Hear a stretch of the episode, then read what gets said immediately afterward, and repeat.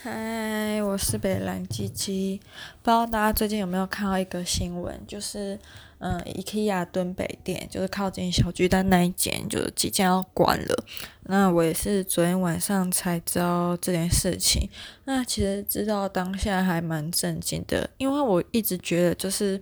它算是在一个核心地区，然后它生意一直以来都蛮好的，尤其是那种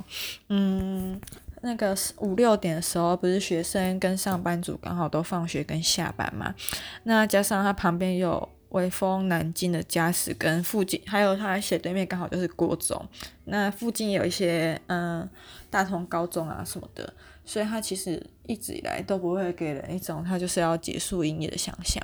但我其实没有到。嗯，很了解为什么他要解除营，他要取消营业。我看到有一个说法，好像，我有点忘记，好像新闻是报说，就是那个不是他们买下来的，就是还是一个租处，所以可能租约到期，加上疫情影响，就该收的还是会收这样子。那嗯、昨天是礼拜一嘛，看到那个新闻的时候，我就想到礼拜天晚上，我就很下无意识的，不知道为什么，就忽然很想逛 IKEA，我又去了那一间店。然后呢，我那时候就是想吃吃看 IKEA 巧克力，因为我觉得一直以来 IKEA 的食物对我来说很多都蛮雷的。我指的不是熟食部分，呃，熟食又很雷。我记得我去年跟我朋友去 IKEA 新店店吃，有一个什么。煎鱼排嘛，那鱼真的啊，此生吃过最难吃的鱼，可能我不喜欢吃鱼，然后还有弄得很难吃，还有就是他们会有一种嗯小红萝卜吧，就小小的，就跟我们那种小朋友的指头差不多大小，这样讲感觉好像有点恶心，反正就是那种 baby 的手指头大小的红萝卜，他那么用什么盐去调味，就根本就水煮的，然后味道就觉得很很恐怖。不知道为什么就没有很喜欢吃，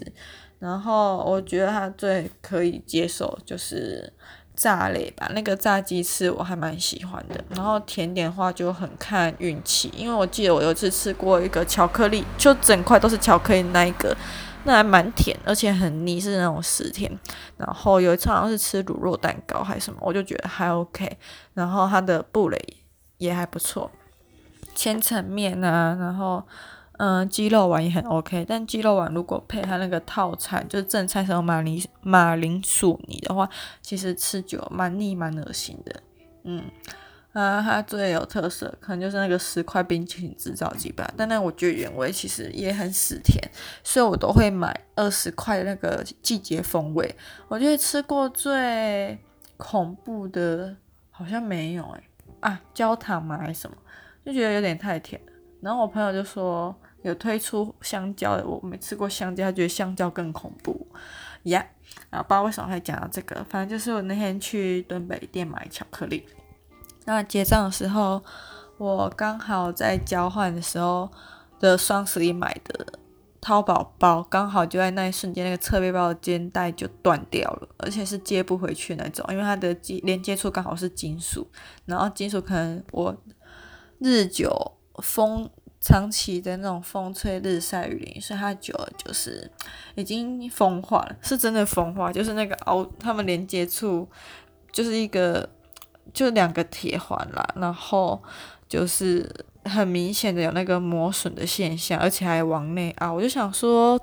原来铁杵磨成绣花针这件事情是真的呀。Yeah. 然后，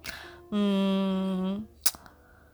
唉，可能我的包包就是先知吧，就刚好在那一刹那就断了，然后就顺便预告隔天会收到 IKEA 敦北店即将关门的消息。因为其实我觉得 IKEA 敦北店要关的消息的难过程度大于成品敦南店还是敦什么店啊？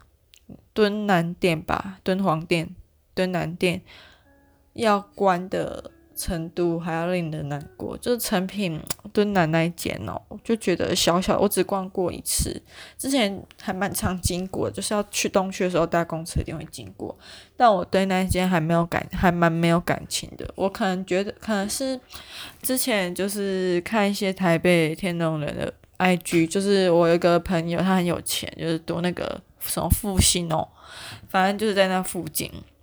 好像下课都会去逛吧，还是怎样？就说什么什么复兴人啊，就是什么遮风避雨好去处之类的。那我自己在他结束前的几个礼拜去逛过，我觉得他倒蛮合理的啊，我也蛮希望他倒的。他跟他逛起来舒适程度真的很差，而且会让人有一种很窒息的感觉，就是。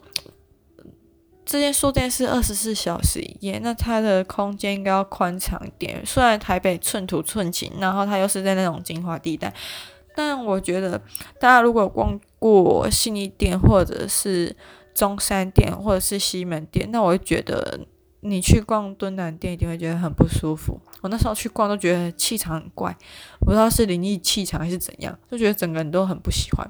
然后觉得好像很。很有黏腻的感觉，就觉得好像人都挤在一起。虽然那时候假日，但没有到多到那么夸张，像什么百货公司周年庆那样。但我还是觉得逛起来，它的路都小小条的，很不像一个做商场的地方，很像是那种小市集，但是又是被迫挤在一个建筑的小市集里面这样子。对，所以我觉得我跟他完全没有任何感情。他逛完会给他拍拍手，说：“哦，恭喜成品，少一个营业负担的。”那敦北店要逛，我其实蛮难过的，因为毕竟在里面花过蛮多钱的。就是怎么讲，很多人去逛 IKEA 应该都会。很有感触吧？就是你在看一前面那几个展间的时候，他不是会把一些空间秀出来，然后摆满他们的商品，例如沙发、床啊，还有让你知道这些小空间要怎么妥善运用。每次去逛，就会觉得对未来好像会有更多的想象，就会很希望自己可以赶快成家立业，有个家。就算不行，然后在台北这样租租租屋的话，也会希望有一个。很温馨，会让你在很累很累的时候，还有一个很温暖的遮风避雨的好地方在等你回去。然后不知道，就觉得 IKEA 的东西虽然蛮烂，但它在很多方面应该说物超所值吧，也给了一些可能像我一样穷的很多对于家的，还有一些。未来的美好的想象。那先不论它品质怎么样，就是它的装潢布置起来会让你觉得，好像真的可以把生活每个空间都妥善发挥这样子。对啊，不知道为什么讲一讲都觉得好感伤。就我今天原本是想要讲一个好消息啊，对我来说是好消息，就是呢，我个人很习惯就是。半年洗牙一次，然后我自己有习惯牙医，那我每半年都会，就是会高雄的话，就是大概算一下时间，大概半年就会去某一间医院洗牙，然后。那个医生就很难预约啊，因为全旗山医院就只有他一个牙医，然后他又他早上就只接一般病人，那下午的话就是接一些需要咨商的小朋友或者是一些身心障碍患者的牙科门诊，所以他的门诊其实蛮难预约的。那还是会偶尔不定期会有一些名额释放出来啦，就看你运气好不好，有没有办法抢得到。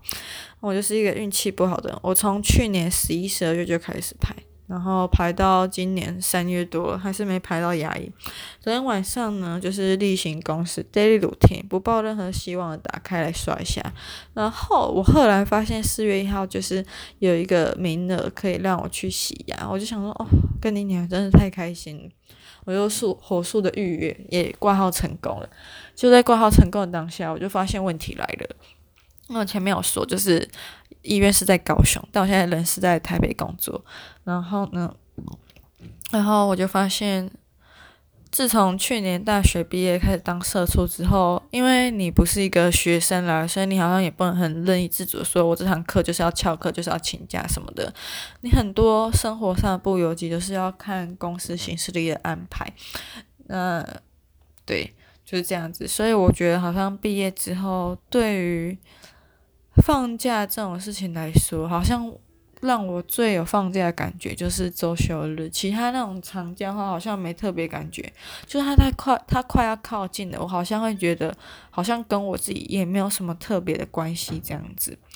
那昨天我中午在跟我室，在跟我同事讲说什么牙科门诊，就是那个医生牙科门诊很难排啊，比那个高铁票还会难抢的时候，他就刚好回我说，今年清明年假高铁票也很难抢。可是他在讲当下完全没有任何意思，就觉得他总会知道这件事情，然后就完全忘记就是差不多这个时候可以买高铁票了。所以我昨天晚上挂完牙医门诊，忽然想到这件事情的时候，我就想说，干你娘可以死，就是，对，就是已经买不到早鸟票，也没有那种什么廉价限定的优惠票之类的，就觉得啊、又要花很多钱买高铁票，就觉得心很痛。尤其是自己开始养自己之后，又没有高铁学生票价，所以觉得好像回家。并不是一件很理所当然的事情，除非有什么特别紧急的事情，或者是特别长假，像过年会回家的话，其实好像那些东西以前很常回家这件行为，对现在我来说好像就没有那么，就应该说好像不是特别的必要这样子。对，然后嗯，不知道大家有知不知道有一个网站，我也是去年才知道，叫做高铁晚鸟票。然后他就是有一些贱人会在上面就是抢到那些便宜的高嗯高铁票，然后用高价卖给你。当然他可能会卖什么，例如他抢到六折票，他当然也可能卖六折价给你啊。可是你要想，为什么有些人会特意去做这件事情？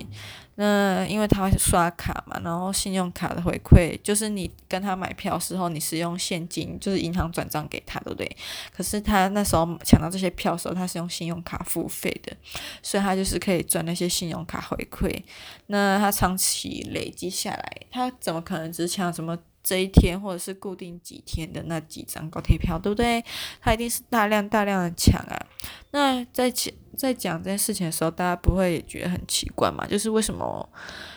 呃，像那种六折或五折什么票啊，就是有限定张数，那为什么有些人可以有办法一次抢到八张？举个以前的例子来说，大一、大二的时候，那时候我觉得抢高铁票是非常好抢的一件事情，就十二点要抢票，对不对？就我大概在晚上十一点五十九分按下 Enter 之后。其实基本上都可以抢到五折或六折票，可是我后来到大三、大四的时候发现那样做，嗯，在十一点五十九分抢的时候，你那时候按下 Enter，它现在会变一堆什么日文，然后还有一些或者是会有一些乱码。可是当你再重新开分页，或者是开旁边分页一个个点进去的时候，它都会出现日文。然后等到你好不容易十二点一分、两分，终于挤破头，然后也。突破网路限制排进去之后呢，你就会发现那些票已经没了。那那些票去哪里呢？嗯，很不幸的就是给那些高铁玩鸟票社团的人买去了。其实我真的觉得。应该好好，高铁应该好好取缔这件事情呢。像我之前，我觉得中国虽然有很多让人堵拦的地方，但也有很多防范于未然的地方，就是可以借鉴一下。像是中国买高铁票就一定是实名制，可是大家想到实名制，一定会想说，嗯、对啊，我们台湾人买高铁票也是实名制啊，就是要报你的姓名，或者是身份，还有身份证号码，或者是你的外国人护照，对不对？可是我们台湾就是就只是报个名字，然后你要买几张就买几张，没有限制。但中国话有限制。我会知道这件事情，是因为之前我跟我朋友他们在学期结束的时候要去上海啊、苏州。杭州那些大环线，然后就一次买了我跟我室友，因为我们要坐在一起，就一次买两张票，买了好几趟的火车票，后来好像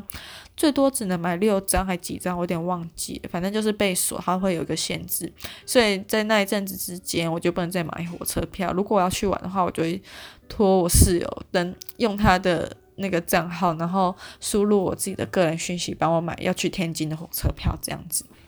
他会讲这件事情是因为。第一个，中国的火车票有票数的上限，然后呢，他们就是一定就是实进实出。所谓的实进实出，就假如我 A 这个人买了这张票，那就一定是 A 这个人搭乘，因为他们就是黄牛太多，所以就是需要防范于未来。但我觉得相对的，也是减少一些让我们不必要的。那些抢票或者是负担吧，毕竟人力很多，想他们春运就像是南非的那些非洲那些动物大迁徙一样，那也得好好管秩序啊，对不对？那我那天我记得我那时候看到就超神奇，有些人还会低买高卖，可能他六五折买到，但他会算你原嗯八折或九折的钱，除了赚信用卡优惠，还会再赚那中间的差价。然后他们更贱呢，就是高铁票退费不是直接嗯网络上退费就好嘛，然后手续费就是二十块，可是他们为了预防你退费，所以手续费都会收。我看过最便宜是五十块，然后我还有看到两三百，你就知道他们。真的很不想说“贱”这个字，但是觉得真的是很讨厌的一件事情。你也可以说他们是花时间，然后帮花时间，然后帮你服务，让你省去什么临时想要回搭高铁，但是又不想花那么多钱买票这件事情。但我就真的会觉得心里很过意不去这个阶段，这个坎啦。然后就有一次就跟一个人买了一张票。然后买票的话，不是会索取对方的身份证字号跟后四码跟手机号码嘛？然后就是没有一去一并检举，真的很堵了这件事情。我查，我其实查过新闻，就是。呃，他们这样有点游走在黄牛跟非黄牛的法律边缘。然后，记得之前网络上有看过律师讨论过这件事情，然后也有其他新闻在讲这个事情。高铁那时候官方的称呃说法回应是说他们会加强取缔这件事情，但我看来其实没有，而且我还觉得很猖狂，就是真正需要这些票的人买不到，然后只能用原价买，然后。有一些明明就是不需要这些票的人，反而呢可以低买高卖，从中获利，赚取两倍的获利。就是一个是你的钱，一个是信用卡。然后如果你退票的话，就还有一个退票的钱这样子。然后还有再一件事，就是我一次我那时候买的票呢，那个人写高铁副车长，我想说哦，所以今天不那么严加取缔，是因为。那些卖完鸟票里面的，还有你们员工，所以你们大家都一起作奸犯科，然后从中牟利喽。好歹高铁是 BOT 案，虽然算是那种民营公馆什么的，但你好歹也要实在一点吧。真是很不想要一锅，真是很不想要一竿子打翻一条船。但是有时候在嗯讨论这事情的时候，就会觉得整体的观感。就是给观嗯大众观感真的就很不好，诶，但我不知道为什么从 IKEA 关门会讲到这里，反正就是一些很细琐很多的事情啊，但还是很开心可以预约到牙医，毕竟我还蛮喜欢他的。我觉得明天好像可以来讲我去侯文勇他老婆的牙医诊所看牙医的事情诶，然后今天还有其他事要做，就先这样。